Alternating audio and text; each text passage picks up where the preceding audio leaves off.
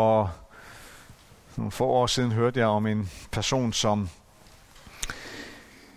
som havde, jeg er lidt usikker på, om det var en drøm eller et, et syn, som vedkommende havde haft, men som vedkommende skrev det i hvert fald ned. Og, øh, og i den her drøm eller syn øh, møder øh, personen djævlen. Og, øh, og djævlen inviterer ham indenfor i sit øh, værksted. Og, øh, og djævlen inviterer ham. Der, der hænger en masse værktøj på væggene. Og, øh, og, og, og djævlen inviterer ham til, at, at der kan du se alle de værktøjer, jeg bruger mod mennesker. Og øh, øh, ved hvert værktøj hang der et, et navn, eller et betegnelsen på værktøjet, og så også en, en pris, alt efter hvilken værdi øh, værktøj nu havde. Og der var, der var mange forskellige slags værktøj der på væggen.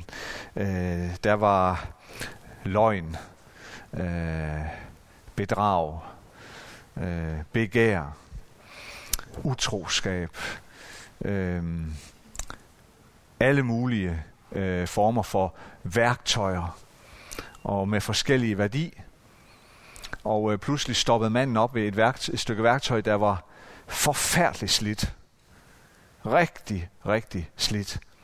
Øhm, men samtidig så havde det den allerhøjeste værdi.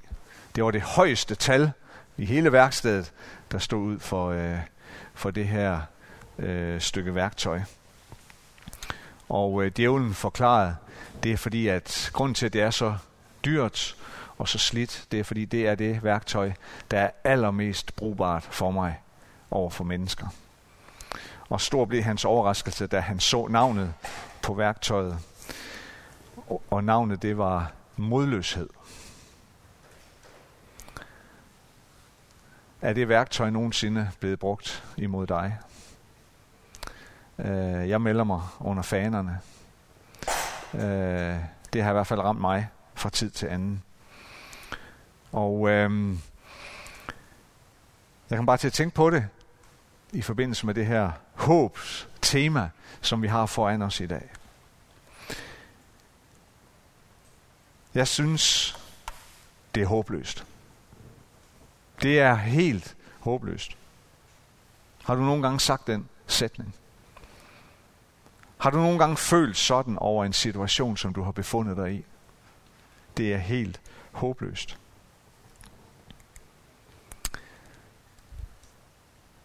Den, som mister penge, mister kun let. Den, som mister en ven, mister meget. Den, som mister håbet, mister alt. Det her visdomsord, det havde vi i nogle år siden med sådan en magnet på vores køleskabsdør. Øhm, det stod på svensk, fordi det var i Sverige, jeg var faldet over det. Det var sådan fra den tid i starten på vores ægteskab, hvor vi boede i Sverige. Øh, desværre så mistede vi det under en flytning. Men, men, øh, men det bliver ved med at tale til mig på en eller anden måde. Og minde mig om aldrig at miste håbet. Men også minde mig om det håb, der bærer os. Vi har gennem de sidste par år oplevet ting, de fleste af os nok aldrig har troet, at vi skulle øh, gennemleve. Nogensinde. Hvem troede for godt og vel et par år siden, at vi skulle opleve en, en verdensomspændende pandemi, øh, som har forandret så meget for os, ud over, ud over verden? Hvem havde troet det, hvis vi skruede tiden sådan to og et halvt år tilbage? Og netop som den sådan ligesom, hvor vi kan føle, at øh, nu lysner det. Nu er det som om, den er ved at løje af. Så oplever vi øh, på ny en, en krig i, øh, i Europa, som vi jo i skrivende stund slet ikke ved, hvor ender. Må ikke der er mange af os, der sådan igen og igen har tænkt, jamen, for det her der aldrig nogen ende? Er der noget håb om bedring? Er der noget håb om forandring?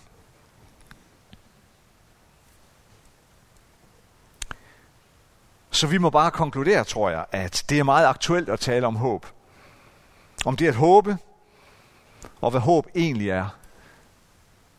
Og ikke mindst det, som vi vil kalde for det kristne håb. Det, der bærer os. I det gamle testamente, i Jeremias' bog, kapitel 29, der hører vi om et brev, der bliver sendt. Og det er et brev, som profeten Jeremias øh, skriver og sender til de israelitter, som er sendt i fangenskab eller i landflygtighed i øh, Babylon. Gennem det meste af Jeremias' bog, og frem til i hvert fald det her kapitel, der har vi hørt om, hvordan Jeremias jo sendt af Gud, har forsøgt igen og igen at advare israelitterne. Advare dem om, at hvis ikke de omvender sig fra deres uretfærdige levevis, og hvis ikke de begynder at leve i henhold til pakten med Gud, så ender det galt for dem.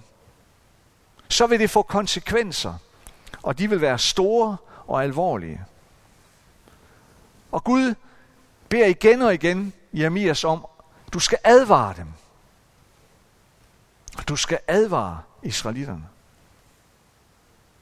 Men problemet er, at israelitterne vil overhovedet ikke høre på Jeremias. De vender det døve øre til. Og ikke nok med det, de, de bliver vrede på ham. De forfølger ham. De forsøger at skade ham. De forsøger at slå ham ihjel. Ja, på et tidspunkt smider de ham ned i et stort hul, eller sådan en, en cisterne, hvor han kan sidde blandt alt ulækkert kryb og i mørke dernede. Det er, så, det er så slemt for profeten Jeremias, at han på et tidspunkt forbander den dag, han blev født. Så, så, så, så svært et kald er det, at Gud har givet ham. Og så, så svært er det for ham. Øh, og så meget modstand møder ham. Han sidder forbandet hver den dag, jeg blev født, siger han. Ham, der kom og fortalte om, at min mor havde fået en søn, forbandet være han, siger han. Ham, der delte cigarerne ud, forbandet være han. Nej, det siger han ikke. Men, men, men, men øh, så dyb er hans smerte. Men det ender med, at han får ret, Jeremias. Hammeren falder. Israel bliver rent over ende af Babylon. Fjenden fra nord. Og Israel bliver ødelagt, og rigtig mange bliver født i eksil i Babylon. Men da de så, da israelitterne så sidder ved Babylons floder og sørger og græder over deres situation, så sker der jo noget helt fantastisk. Der sker det, at Gud igen taler til Jeremias og beder ham skrive et brev til de landflygtige. Og brevet det handler om, at Gud har ikke glemt dem. Brevet handler om, at Gud vil forbarme sig over dem. Brevet handler om, at Gud stadigvæk har al deres genstridighed og fjendskab til, over for Gud til trods. Stadig kærlighed til dem. Og han lover dem, at, at efter 70 års fangenskab, så skal de få lov at vende tilbage som folk. Og så siger Gud sådan her i brevet i kapitel 29. Jeg ved, hvilke planer jeg har lagt for jer, siger Herren. Planer om lykke, ikke om ulykke. Om at give jer en fremtid og et håb. Råber I til mig, og går I hen og beder til mig, vil jeg høre jer. Søger I mig, skal I finde mig. Når I søger mig af hele jeres hjerte, er jeg at finde, siger Herren. Jeg vender jeres skæbne og samler jer fra alle de folk og fra alle de steder, jeg fordrev jer til, siger Herren. Jeg fører jer tilbage til dette sted, som jeg førte jer bort fra. Brevet er med til at beskrive for israelitterne, at den situation, de befinder sig i her og nu, ikke skal få det sidste ord. Men der er noget, der venter dem.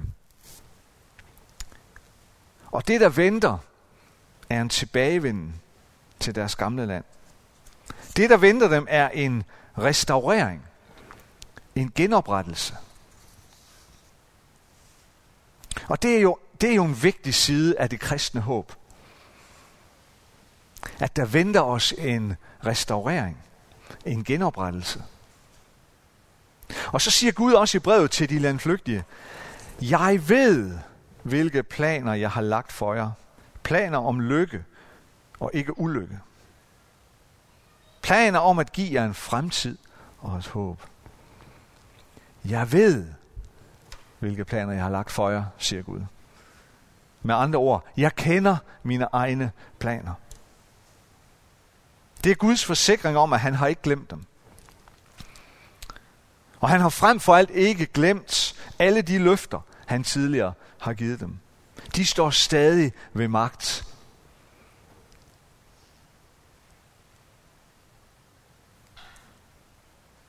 Nogle gange så kan vi blive modløse, fordi vi tror, at Gud har glemt os, eller Gud har overset os, eller at vi har hørt forkert, eller hvad det nu er. Men at, at Gud har glemt, hvad han har lovet, det kommer aldrig til at ske.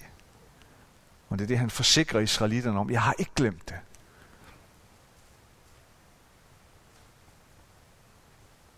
Løftet om en god fremtid. Løftet om et håb, som altid vil bære dem. Det har jeg ikke glemt, siger Gud.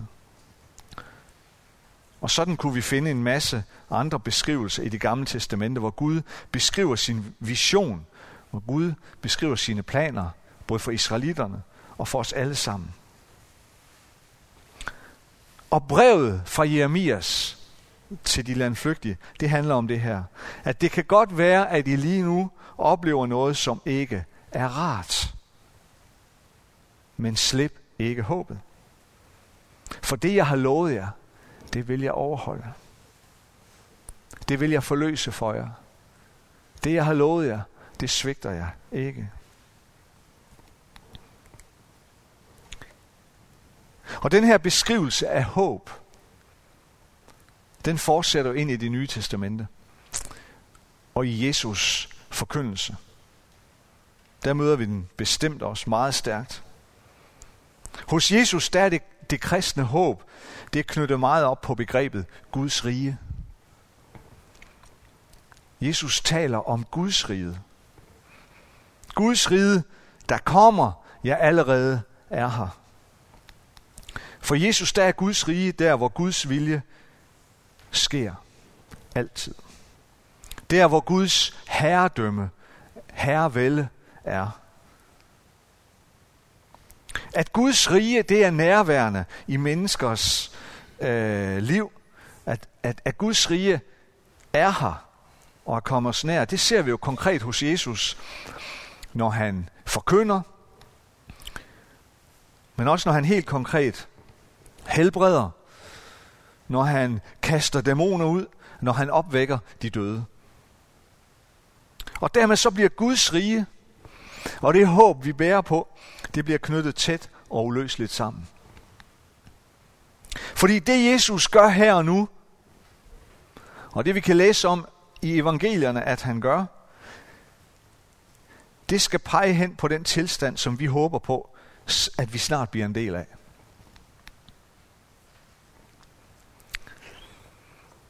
For vores håb, det handler netop om, at der kommer en dag, hvor det ikke længere er nødvendigt at helbrede de syge. For sygdom skal ikke findes mere. Fordi vores liv og vores tilværelse er blevet restaureret. At der kommer en dag, hvor det ikke er nødvendigt at kaste dæmoner ud. For de er kastet ud en gang for alle. Og at der kommer en dag, hvor det ikke bliver nødvendigt at opvække de døde, for døden findes ikke mere, for alt er blevet restaureret.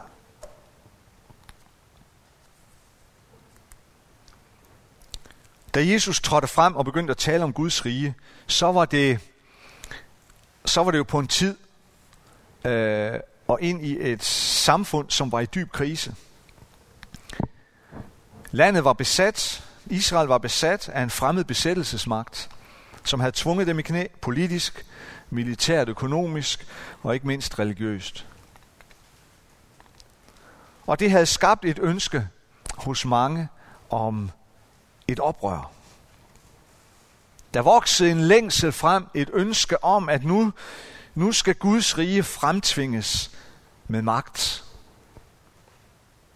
Og man troede, at den nye Davids konge, som man jo kunne læse om i skrifterne, øh, skulle komme, at han ville gå i spidsen for sådan et oprør.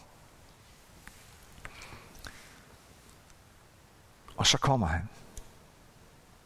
Og han hedder Jesus. Men han beskriver for dem, hvordan det håb, de bærer på, skal ses virkelig gjort på en helt anden måde. For, for Jesus, der handler vores håb for det første om, at vi skal komme til at se en verden, hvor Guds kærlighed alene har magten. Og de første kristne, de begynder at forstå, at det kunne man se i det, der skete ved opstandelsen og den tomme grav.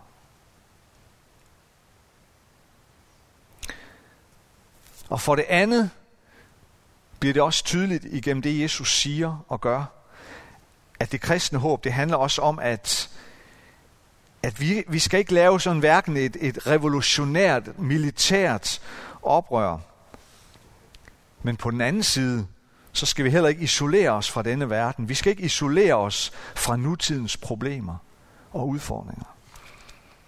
Vi skal tværtimod engagere os